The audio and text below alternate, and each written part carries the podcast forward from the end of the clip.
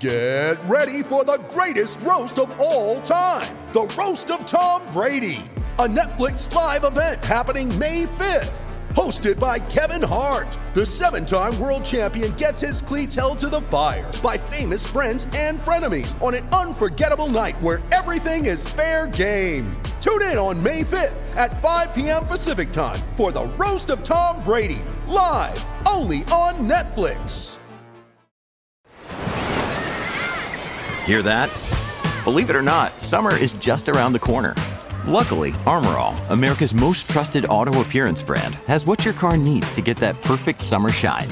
Plus, now through May 31st, we'll give you $5 for every 20 you spend on Armor All products. That means car wash pods, protectant, tire shine, you name it.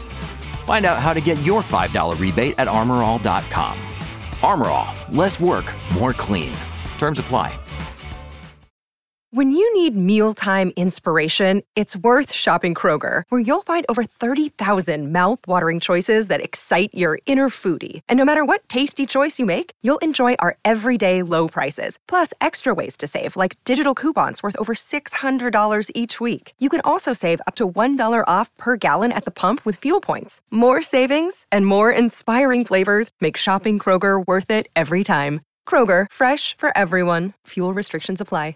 Mary redeemed a $50,000 cash prize playing Chumba Casino this year. I was only playing for fun, so winning this was a dream come true. Chumba Casino is America's number one social casino experience. It's serious fun. With over 80 casino style games to choose from, you too could win life changing amounts of cash. Be like Mary. Log on to chumbacasino.com and give them a whirl. That's chumbacasino.com. No purchase necessary, void or prohibited by law. 18 plus. Terms and conditions apply. See website for details. The voice in the preceding commercial was not the actual voice of a winner. Thank you.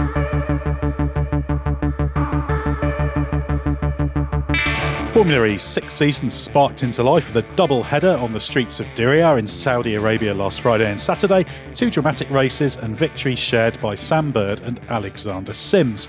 I'm your host, Ed Straw, which those of you listening to this podcast on the Autosport feed will be all too used to. But this is a crossover episode that's also running in the feed of Motorsport Network's new Formula E podcast, Current Affairs. So for those listening there, consider me a guest host. But the very good news is that regular host Alex Kalinauckas is indeed here, direct from Saudi Arabia. You doing well, Alex? Hi Ed, yes, doing very well, thank you. We're um, it's approaching nine o'clock after the race, and uh, haven't crashed yet, as in crashed through tiredness. We've got a plane to catch tonight, and uh, yeah, just yeah, not doing too bad, thank you. You also have Autosport's technical editor Jake Boxall-Legge with you, so I'm obliged to ask if there's any imminent puns that we should be bracing ourselves for, Jake. Uh, oh, maybe. I've got a few lined up. Uh, no, there is there's, there's one that I submitted a story with earlier um, that Alex definitely enjoyed a lot. Oh, I, I enjoyed it. Sadly, it didn't make it onto autosport.com. Uh, I can't think why. Perhaps our new editor, Jack Cousins, maybe he uh, just didn't didn't agree with that. Well, let's crack on with it because I know you've got a flight to catch fairly shortly. So, thank you. The big question was what the competitive order would be. Looking at qualifying, it was the Andretti BMW team that that led the way with Alexander Sims. He converted one of those poles into a victory in the second race. Sam Bird took the, the first victory in Audi powered Envision Virgin. So has that established those two teams as the as the teams to beat, or is as is always the case, it not quite that simple? It's a bit of it's a bit of as always is the case. It's not quite simple, but I think one thing we can be fairly certain of is that Sam Bird proved the Audi package is very, very good because he obviously, I think he just dominated yesterday. He was on course. Not only did he top the group qualifying for the first race, he should have won, been on pole position really, but he messed up his qualifying laps, went out onto the really dusty, slippery track and uh, and, and threw it all away there. But then raced through in the race. Even even when he wasn't in attack mode in the highest power mode, he was still able to keep up with the other leaders, and I think he just really showed that he was on form there. Um, coming into the next day, he did absolutely all he could. He qualified seventh, which is just one spot, spot out of Superpole. Then he got involved in an incident in the race, but he was still coming forwards and he looked like he was going to be right in the mix. Um, with BMW, they did, they sort of, they started off in race one, they sort of, as they did last year in terms of got pole position, but then actually looked like they were going to lose out because they were over consuming on energy. And that is what happened in that Sims got overcome by those following in behind him. Uh, but then they worked on it overnight. There was a few little things. I chatted to the team principal, Roger Griffiths, who said that Sims woke up this morning, great frame frame of mind. They talked about how he could uh, defend, how he could, you know, uh, approach his energy management slightly different, multiple factors, and he just held it together in through a truly chaotic race. Uh, one thing, few things to flag is that um, possibly he was uh, not lucky to get pole position. He, it was a tremendous lap, including a terrific four wheel drift uh, coming out of turn 17. But actually, that meant he, he, left a bit of an open goal for people behind him, and they they all missed, particularly Antonio Felix da Costa from DS Techeetah. Rapid in practice was up on Sims in the first sector on his Super Pole lap. Then he threw it away in turn 17, even more than uh, anybody else. And uh, yeah, and that cost him. He was mired in the pack, and then had a very uh, an interesting race. Let's say that. and I'm sure we'll get onto that later on. Yeah, it's certainly uh, pretty eventful what was going on. I mean, if we look at the first race, obviously Sam Bird kind of battled his way through, really, really strong drive, but uh, Sims sort of got shuffled back the other way, didn't he? Had a couple of uh, wheel banging incidents that, uh, that that shuffled him back. Should Sims feel a little bit unlucky with what happened there, or was it was he? I think he was quite the first incident when he lost the lead. He was fairly uh, sensible about. it. He says, "Well, that's just kind of what happens." Yeah, I mean, he's a pretty pragmatic bloke and he, he's not the sort of person to kick up a fuss over nothing. Uh, but what I would say is, yeah, it did sort of, from the first glance on TV, it looked a little bit iffy. But then, with so that's for when uh, Sam Bird was attacking Stoffel Vandoorne, and then Vandoorne uh, actually turned defence into attack and, and, and moved against Sims. There was a little cl- touch, a little bit of a clash. Uh, Vandoorne said it's, uh, it's, it's nothing in the grand scheme of things for Formula E. Uh, but um, yeah, I think um, the stewards didn't even look at it. So yeah, not even a, not not even don't even have to call it as a racing incident. It was just sort of one of those things. Sims, to his credit, just said, "Yeah, I I, I moved to defend too late. Fair play, crack on." I guess he was just caught out by it because it did look like a, a defensive move that kind of almost by chance became a, an attacking move by uh, by Vandoorne, didn't it? Absolutely, absolutely, yeah, and uh, you know, but um, great, great uh, driving in the second race. They sort of he, he, had it all to had it all to deal with with multiple safety car restarts. Uh, but as uh, as Roger Griffith said, you know, actually all the action was happening behind him. All he had to do was was keep calm and carry on, and he's very, very good at that. Uh, and obviously, he had the the second incident. Was it uh, Robin Frijns? I think who, who clattered him late on as well um, forced him wide. Was that Sims? it was. It was Nyck de, Nyck de Vries on ah, Sims. Nyck de Vries. Yeah, there was a lot and going then, on at the end of that race. Fines, Frijns, Frijns did get by, but yes, it was. Uh, there was. Uh, again, I asked him about that, and he said no. It was a fair move, bold, late, nothing, nothing, uh, nothing uh, untoward, and uh, yeah, again, happy to happy to let that one go completely. And I suppose encouraging that uh, that he was able to kind of bounce back and and, and win the next day. But yeah, Bird really did look like a, a, bit of a unstoppable force in that race, didn't he? Coming through it, even from the, the early laps of the race, he looked like a possible winner, even though he had a lot of a lot of work to do. So we know how good a racer he is, and clearly a, a seriously good package. Absolutely, and I'm very pleased because um, although I, I uh, being honest, probably changed my mind on this multiple times and predicted various different people would win over the yeah, weekend. and yeah, I don't know. Uh, stop clock is what right. Wow, very uh, mean that was. Uh, no, I had Mortara on pole and Buemi to win race one, and uh, uh but, but, in, in, a conversation that uh, I was party to with uh, Mark Webber, who was here being a Porsche ambassador this weekend, I did actually. He said, "Who do you think is going to win?" And I said, "Well, now I've seen the grid, Sam Bird." That was my tip, and it paid off. So you know that made me look very good. But anyway. Um, yeah, he he just looked terrific. He he he seized. He went on the to seize the initiative. Went on the attack with the attack mode activations. Used them positively. You know, obviously with every attack mode activation, there is the risk that even if you use it to get by or to get close to someone else, when they in turn take it, you're then vulnerable to attack. But it didn't seem to phase Bird.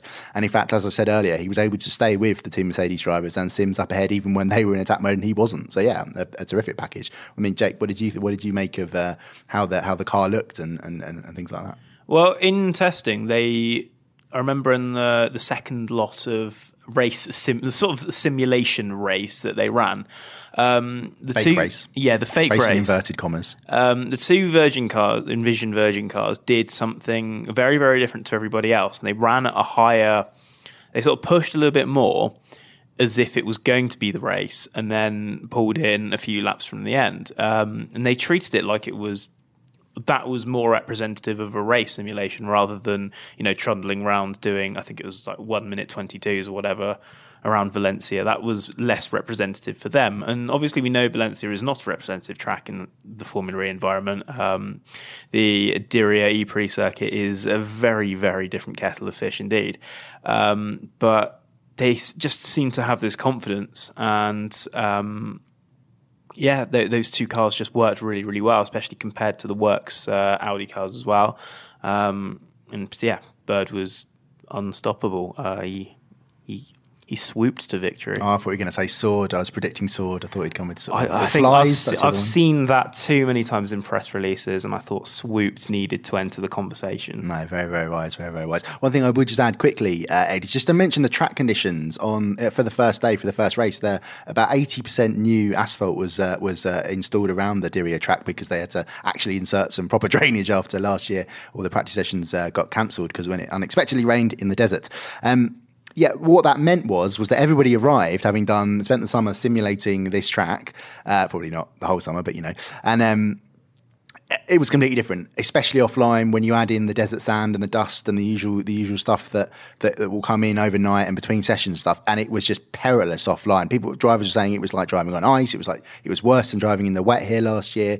Um, and, and and and speaking to to, to actually, we, I'm doing an upcoming feature on Envision Virgin and their new simulator that they've built at their Silverstone base. We I bought the track with their technical director Chris Gorn, and he was saying, look, with these sort of things in Formula E in general, but particularly in this situation, it's the drivers that can adapt that will thrive. And Bird was just on it. They both, both him and Frijns topped the practice sessions on day one. So that Virgin car was was well suited, uh, you know, in, in all conditions. It seems. And of course, in the second race, Bird did look like a threat as well. But then you had that clash with uh, with Mitch Evans, which Evans earned a an, a penalty for. How, how did you see that? Again, that was a, a kind of attack from Bird that then turned into a to a, a kind of trying to defend, and then he just ended up being kind of in the wrong position, didn't he, on the on the outside in a very narrow corner. Yeah, he was trying to take advantage of Da Costa's attack on successful attack on Lucas di Grassi into the first corner, and he just sort of I think he got out wide on, onto the wider line, and as we, as we, even though there was more rubber laid down for the second race, it was still pretty perilous out there.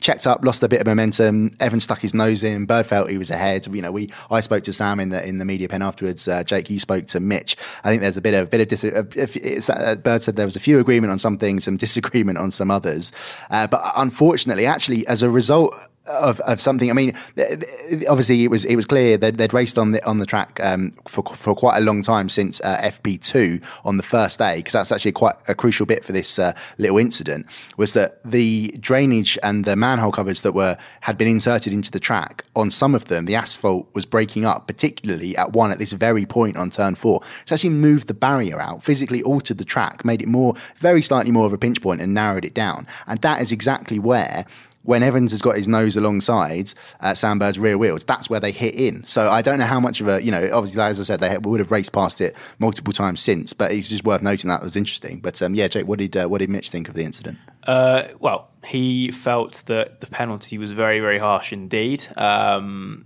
he was given a drive-through penalty as a result of that incident, and I think looking on the balance of it is six of one and a half dozen of the other. Evans saw the opportunity and went for it. Bird wanted to defend. Uh, obviously, it all ended up in tears, and it didn't really benefit either driver in either of the situations. Um, then that had the knock-on effect of uh, Pascal Wehrlein coming steaming in and into Bird, but crucially, I think although Bird sort of suggested that the incident wasn't his fault and he would say it was more in Evans's court, he didn't want to blame either driver for them. So that's that's quite nice, isn't it? Uh, and to be fair, he certainly didn't want to blame Wehrlein. I think he said there was just nothing he could do. He was just trying to to, to, to handle the car as best he could after the Evan, Evans clash. And, and certainly, you know, there's plenty of drivers who could uh, could have said they were in a position potentially to fight for victory across these these two races. And we should we should mention also in that race we saw the clash with Buemi. Uh, who was uh, obviously right up there? Uh, it was Da Costa, wasn't it? Who, uh, who was, clipped it was. him at a point where it appeared that from the TV coverage that Buemi was trying to dive into the uh, the uh, attack mode uh, lane. Is, is that correct? Is that basically what happened there? Yeah, that is, and as I sort of alluded to earlier, with Da Costa's uh, had quite an eventful second day. Um, yeah, that is exactly what happened. In that Buemi was about to come in to take the attack mode zone. There's an almighty disagreement between the two of them over over the incident. I think. Um, Buemi is just like, uh, well, actually, actually, perhaps that's not fair. I think Buemi is more angry at the attack zone, uh, attack zone placement. He, he just says that he says that he's raised this point time and time again. Doesn't think that you should have these attack modes where you're coming in from a corner and that's what taking you offline and you're losing a lot of time to gain the power. Uh, because what he still feels aggrieved by, very, very clearly, uh, is the incident with Robin Frijns in Paris earlier this year in, in last season, because it was a similar thing. He was going into the attack mode zone, got hit from behind, gave him puncture, and he feels that, um, and probably correctly actually, if all things play out the same way, that actually cost him the title last year because of the way he closed in on uh, Jean-Eric Vergne in the last uh, New York races. So yeah, a lot of uh, uh, you know he felt certainly felt very aggrieved by the situation. Um, Da Costa for his part was just like, you know, what what was I supposed to do really? Um, it was yeah, it was it, it was just one of those things. He certainly said he was uh, felt very sorry for causing the incident, but didn't feel there was a lot he could do. He just turned in at his normal racing speed and found uh, going unexpectedly slowly. It did cause a little bit of chaos the the attack mode in general. In first race, actually, I thought it worked brilliantly in that it, it allowed the race, the battle up front, to ebb and flow. Lots of strategy in terms of when you took it, and it, it, made it really, really interesting. The second race, obviously, we had that incident. We also had the problem with uh, Sims kind of quite sharply taking it at the restart, but that caused all manner of confusion behind him. With you, know, you ended up with some people checking up, others taking the the attack mode. Uh, Maxi Günther making up was it almost half a dozen positions? I think he made up to get up to second. I don't think, it was quite that much. I think he was running fifth at the time, but he did emerge in. Uh, yeah, get, get out there into into, into the top uh, leading positions. But what, what what was interesting, more than the sort of blaming the attack mode, it was actually the position of the safety car line because uh, the rule is is that you cannot overtake until you pass the control line, but if you go in the attack mode zone, you cannot be overtaken. Those are the, that's overtaking under the safety car effectively. Alexander Sims, as you alluded to, Ed, knew that rule exactly. He knew he could go in there, get the higher power mode because the safety car was coming in, and Antonio Felix Costa, who was running behind him at the time, couldn't overtake him. So Costa sort of moved in front, then got on the brakes and let Sims go back by. Uh, but unfortunately, uh, well, well, incidentally, Lucas di Grassi in the background had done that, and then as you say, Stoffel Vandoorne saw that slammed on the brakes. Günther st- uh, steams in, hits Vandoorne, loses the, the front uh, right wheel cover, but carries on going, moves up the order. And uh, actually, as we, as we, speak to you, we do have now the final result in front of us because it took a long while to come in. And yeah, uh, Maximilian uh, Günther has lost that second place. He's now he, outside the points, got handed a, a converted time penalty, 24 seconds, effectively a drive through, um, drops him from second to 11th out of the points. So yeah, it was certainly a very contentious issue. Wasn't the only one that did that. Nyck de Vries as well uh, made up a number of positions, and he was dumped out of the points as well. Also got a five second penalty for a technical infringement, I believe. Jake, you wrote that. Yeah, there was something wrong with. So there's a, a certain directive on how you use your your battery, and everybody gets a. Uh, the manual from McLaren Applied Technologies who do the battery. Um, and you have to use the battery as that manual says. And Mercedes didn't do that. I'm not entirely sure what the ins and outs of that are. Uh, the technical document doesn't really add any more than that, other than it was used incorrectly. But it was used incorrectly, and you got five seconds plus the 24 for overtaking under the safety car. So um, what was seventh place and then would have been sixth place uh, had he not been caught under the safety car, then became 16th. So, uh, what was a very, very good race from De Vries, uh, battling up the field. Um, he was absolutely elated with his drive after the race. Uh, he comes back to earth with a crashing bump. So, that was a, a little bit of a shame for him, I'm sure. But at least he hasn't got too long to wait for his next race. He's off to Abu Dhabi, as are you, Jake Boxall-Legge. Uh, but anyway, Nyck de Vries will be racing in Formula 2 and you won't be, fortunately, for the rest of the Formula no, 2 No, I managed to get out of Formula 2 before he did yeah, sadly uh, uh, for for Abu Dhabi, JBL will be uh, accompanying me in heading over. So, uh, oh, almost, I don't know who I feel more, on track. I don't know who I feel more sorry for, to be honest. Ed is going to enjoy having my company there. You should feel honoured. Actually, he probably now having spent all weekend with you, he, I do. I'm swinging in Ed's sympathy towards Ed. Actually, I must admit. Obviously, that that Günther move did have a, an extra uh, benefit, should we say, for BMW in that he was able to kind of be a little bit of a rolling roadblock to help protect Sims. I don't think that was deliberate or anything. It was just the, the pace he was running at. So it did make Sims's job a little bit easier in the in the closing stages. And I guess if you're Lucas di Grassi who was chasing Günther, it's a little bit frustrating that a guy who he, who shouldn't have been there was uh, was there stopping him getting at the uh, leader. So was di Grassi a bit a bit annoyed or frustrated about that, or was it just one of those didn't, things? Didn't sense that from him in in the press conference in Not terms of. Oh, no. Well, yeah. Yeah, the, yeah, he's, he's, always hard to tell with Lucas because there's so many things that he's uh, he can be particularly irked by. But. He's he's a man who has uh, he likes things a certain way, um, and sometimes in Formula E that often goes against him, and he Uh, he wasn't particularly happy, but I'll be honest, the reason why I was hesitant there was uh, because I was actually late to the press conference because uh, an autosport correspondent wears many hats at a Formula E race, and one of those overran. So, I only wear one. well, yeah, you wear it all the time as well. Um, as Kevin Turner, our previous guest on uh, Current Affairs, lambasts you for on, on every occasion. He's but, jealous. Uh, but yeah, so you, you had attended the press conference and obviously uh, picked up what Lucas said initially. But I, when I arrived, eventually, uh, I asked uh, Maxi Günther about um, about if that was what BMW were telling him to do. Was he hanging back to protect Sims' lead? He actually said that uh, when he hit Vandoorne, he damaged the car slightly, and he was more struggling with that rather than any consideration to protect the car ahead. We have to take him at his word, of course. Uh, but yeah, there we go. And we should say, actually, we should probably I should have probably brought this up when we talked about the Buemi spin. And of course, he got a penalty in that race as well for an unsafe bit of rejoining after he he looped it following the, the contact with uh, with Da Costa. I must admit that penalty seemed fairly nailed on, really, in that he did kind of recover onto the racing line in front of cars. Absolutely, as you would have seen at this year's Italian Grand Prix with uh, Sebastian Vettel and Lance Stroll both doing that. In uh, I mean, Vettel was initially the cause of it, but yeah, he got turned around completely and then just seemed to inch forward, inch forward, and disrupted a lot of people there. Uh, pretty dangerous. I mean, he's. I spoke to him about that. Said, you know, he was like, "What do you expect me to do? Wait there for the whole field to go by?" And it's like, well, it is a blind corner at very high speed, uh, Sebastian. But you know, it's one of those things. There's no point condemning him for something that he's been penalised for now. So there we go when he probably thought he might as well try it. Otherwise, he's going to be dropping right to the uh, to the to the very back. Um, well, I guess the the big storyline kind of coming into this this season was the uh, the arrival of, of, Mercedes and Porsche. Both were able to be to the fore. Porsche not so quick in qualifying, but we had Lotterer second in the in the first race. Stoffel Vandoorne took a couple of third places for Mercedes. Obviously, this is a big big deal for the series to have these two marques in here, and they were making a lot in the the pre race build up about having all of the the four big uh, German marques. Uh, uh, in in Formula E. So, what do we make of what we saw from from those two? I mean, it looked like Mercedes were a bit more convincing all round because they seem to have some qualifying pace as well.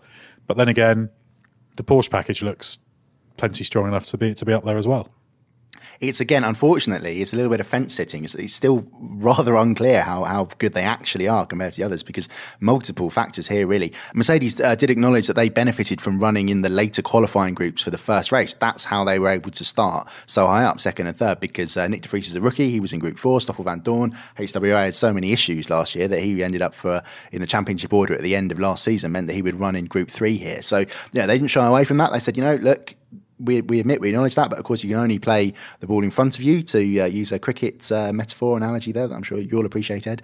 Um, so yeah, so that sort of benefited them in race one, but then you have to say, look at Vandoorne, he surfed the chaos magnificently in the second race and well deserved his fourth place, which became third uh, when Günther was disqualified. And and the same with Porsche, really.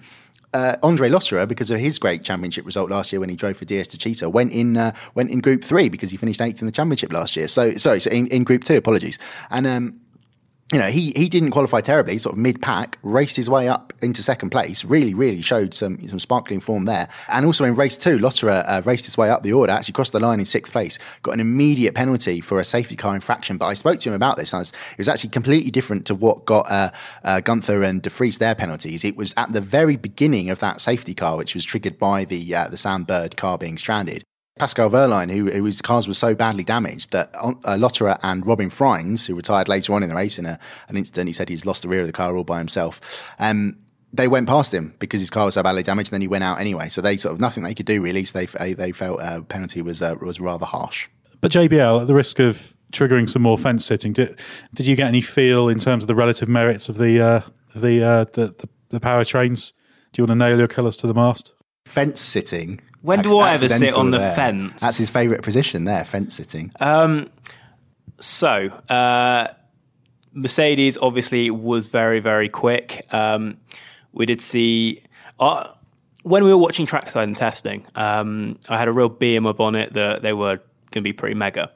Um, for the reason that in the particularly you know tight sections of the course, um, they looked really, really good in terms of acceleration. Um, and I put this to uh, one of the drivers who sh- remain nameless, but his name rhymes with uh, Victor Nries.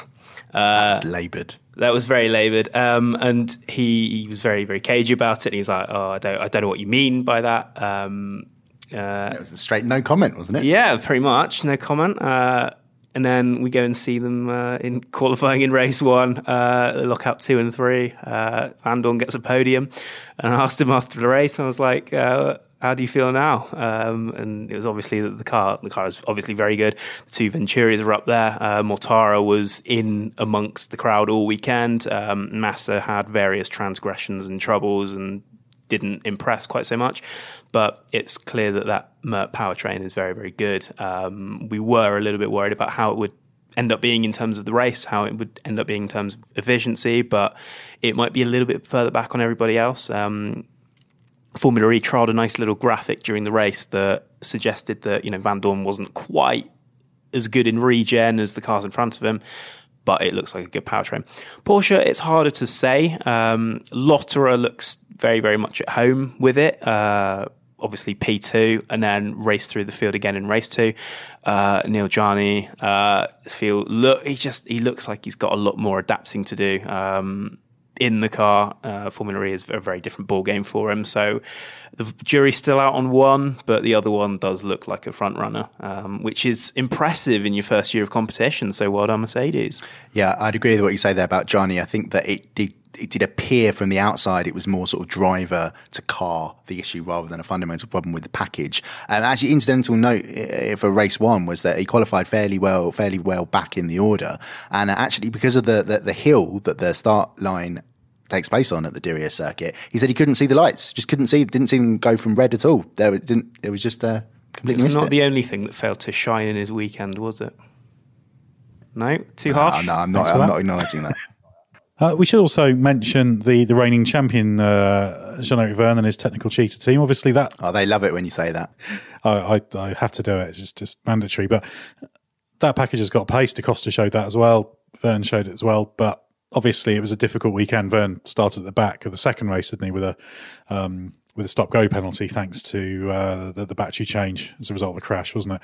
But managed to come back through, and he was he was eighth in the final results with a bit of help from the from the safety car. So although it was overall, in terms of results, a bad weekend for them, I guess they can be relatively encouraged from the fact that the pace is there. It's not like they've suddenly vanished from the, the conversation. Uh, it's interesting. I mean, although he finished on the podium here last year, this track is not a happy hunting ground for DS to Techeetah because they lost the one certain one two last year to some penalties.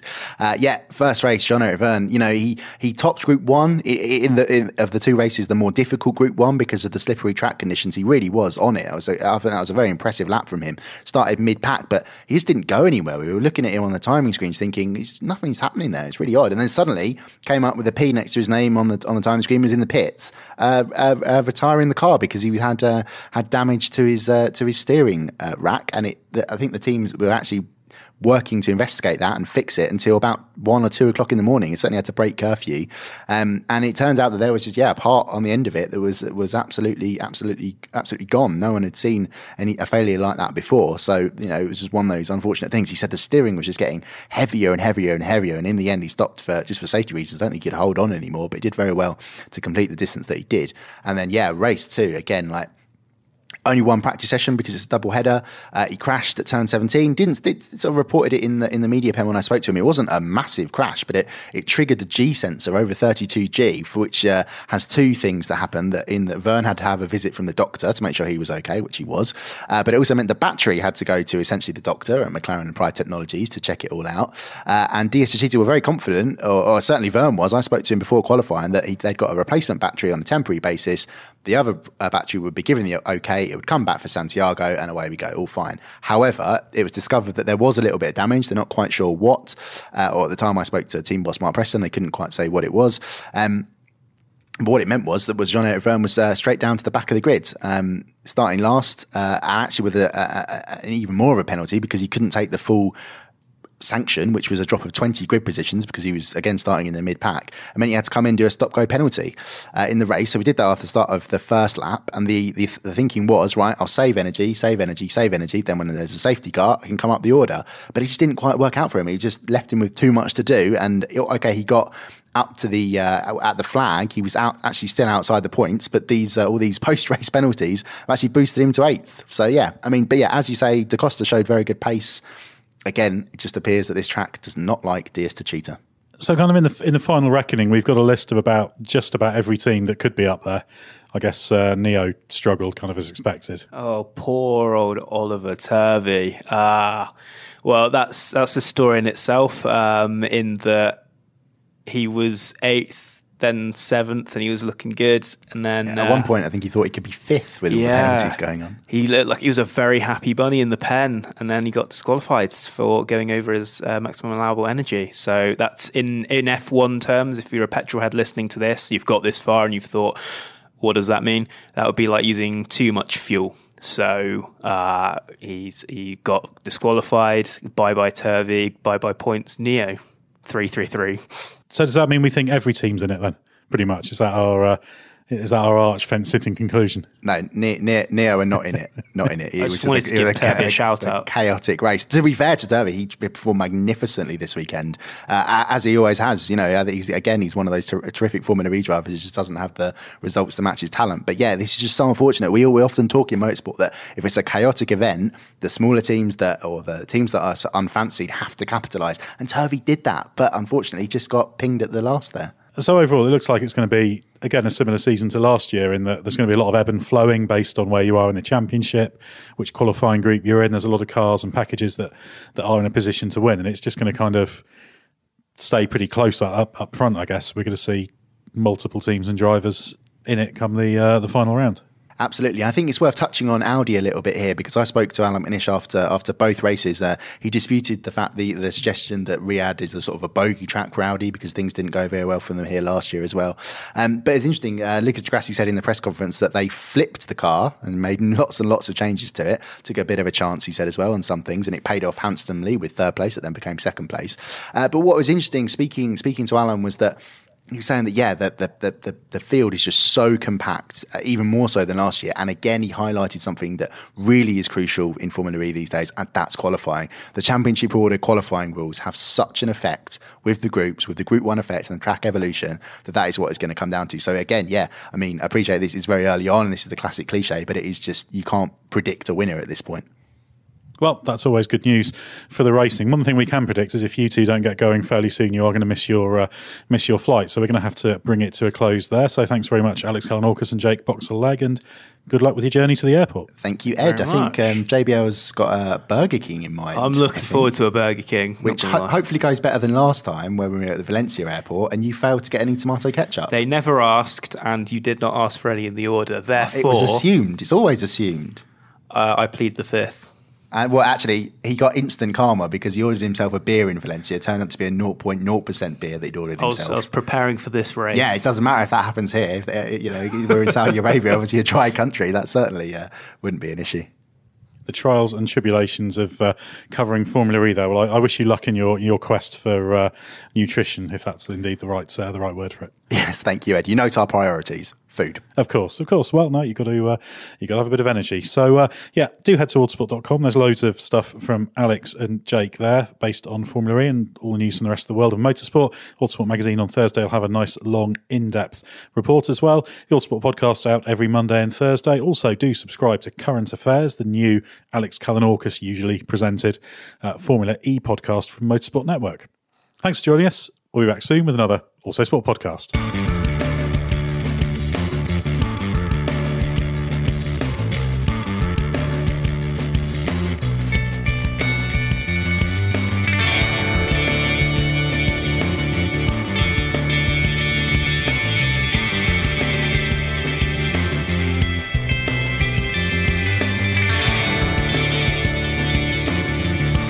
Music is 6am by Trilo, written by Marcus Simmons. See soundcloud.com forward slash Trilo Music.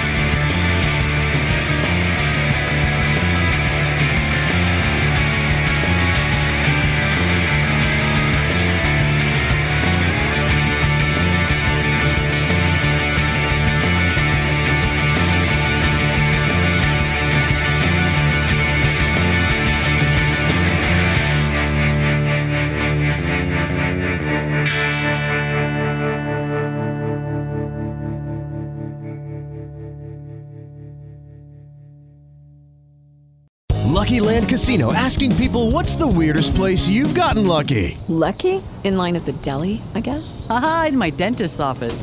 More than once, actually. Do I have to say? Yes, you do. In the car before my kids' PTA meeting. Really? Yes. Excuse me, what's the weirdest place you've gotten lucky? I never win and tell. Well, there you have it. You can get lucky anywhere playing at LuckyLandSlots.com. Play for free right now. Are you feeling lucky? No purchase necessary. Void where prohibited by law. 18 plus. Terms and conditions apply. See website for details.